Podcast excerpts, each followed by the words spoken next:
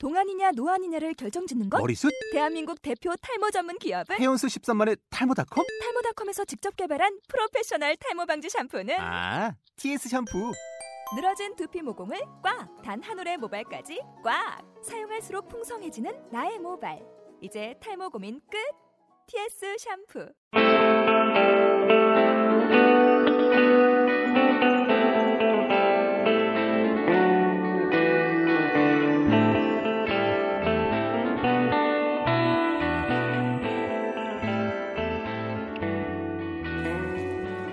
게임이 끝나고. 안녕하세요. 게임이 끝나고의 마티아입니다. 어떻게 첫 번째 팟캐스트 들어보신 분 있으신가요? 아니면 이 팟캐스트가 첫 번째신가요? 사실 제가 첫 번째 팟캐스트 다시 들어봤는데 이거 진짜 끔찍하더라고요. 앞서 말씀드렸다시피 몇 번씩 녹음하면서까지 만든 건데도 정말 어색하고 못 들어주겠어요. 뭐 거의 중학교나 초등학교 교내 방송하는 수준인데 어쩌면 초등학생들이 이것보다 더 잘할 수도 있겠다 싶더라고요. 그래도 하다 보면 조금씩 나아지겠죠? 나아져야 하는데 말이에요. 그나마 다행이라고 생각하는 건 사실 팟캐스트가 있으면은 역순으로 듣지 않나요? 저는 최근 거부터 역순으로 많이 듣거든요. 그래서 역순으로 들으면 나중에 처음 거는 좀 듣다가 아 못 듣겠다 싶어서 새로 맞는 것만 기다리게 되는데 어쨌든 이 과정은 제가 점점 더 발전하는 과정에서 시작하는 거니까요. 이번 2차에서 다룰 게임은 Monument Valley입니다.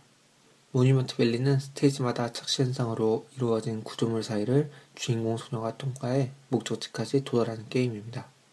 기본 게임을 구입하시면 10개 스테이지로 구성되어 있고요. 보너스 스테이지까지 합하시면 8개 스테이지가 추가됩니다. 저는 개인적으로 RED 후원 때 스테이지를 하나 더 구입해서 총 19개 스테이지를 플레이해봤습니다. 아마 개인적으로 알기로는 RED 후원용 스테이지는 지금 현재 구매가 안 되는 걸로 알고 있습니다.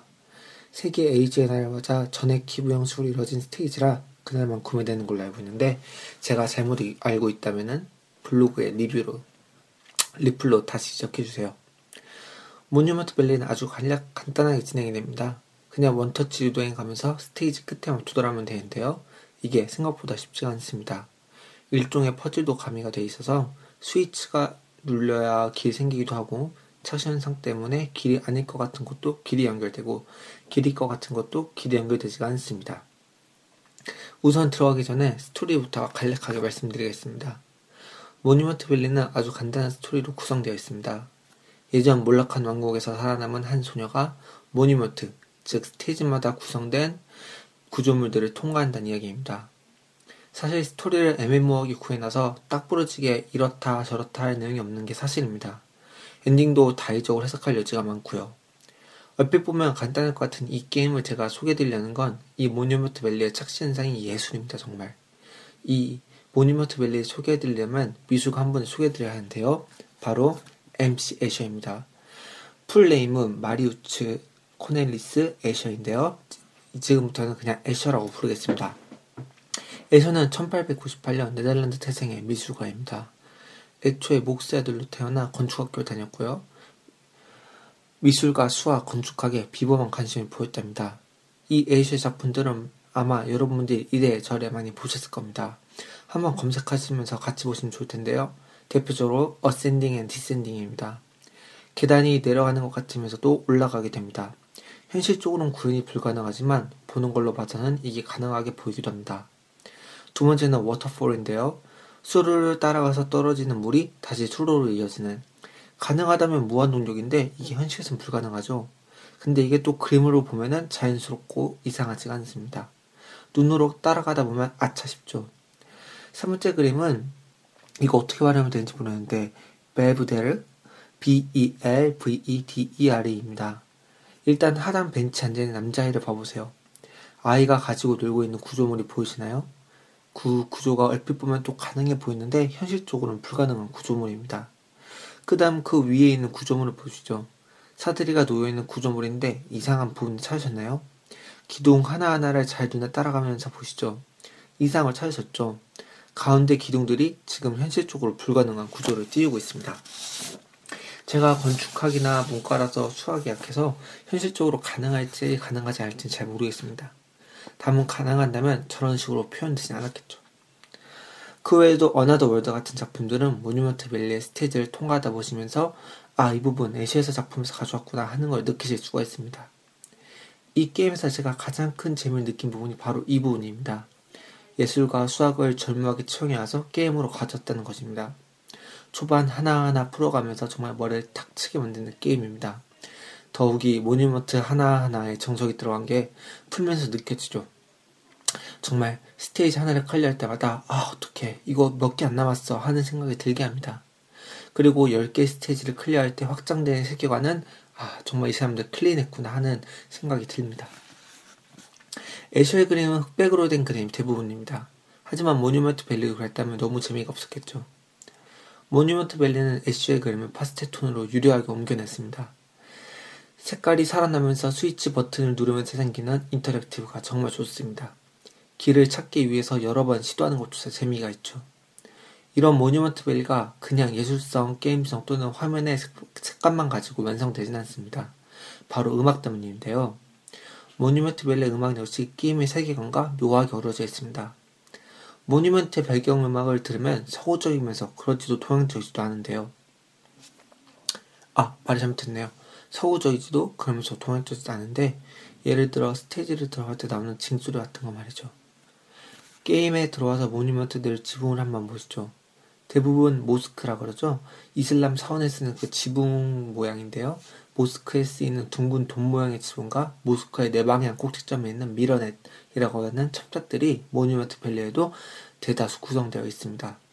이런 배경음악은 존재하지 않은 중동 어딘가에 있을 법한 느낌을 제대로 구현해 놨습니다. 느리면서도 게임을 지루하지 않게 만드는 이런 배경음악은 정말 대단하다고 생각이 들죠. 사실 이런 중동적인 느낌은 에셔 때문이라고 저는 생각합니다. 에셔는 스페인 여행에서 그라나다의 아, 알람브라 궁전이라는 궁전을 굉장히 마음에 들어 했다고 합니다. 그중 아라베스크 무늬를 굉장히 마음에 들었다고 전해지는데 이런 에셔의 취향이 Monument Valley에도 묻어날 수밖에 없다고 생각이 듭니다. 이런 생각까지 하게 되니 몰락한 monument는 화려했던 중동의 과거를 떠올리게 하는데요. Monument Valley의 밤도 그런 중동의 밤을 떠올리게 하는 것 같습니다. 막 신바트 이런 게 생각나게 되기도 하고요. 저는 이 게임이 무척이나 마음에 들어서 단점을 꼽기가 힘듭니다. 아마 저의 개인적인 취향과 잘 맞물려서 그럴 텐데요.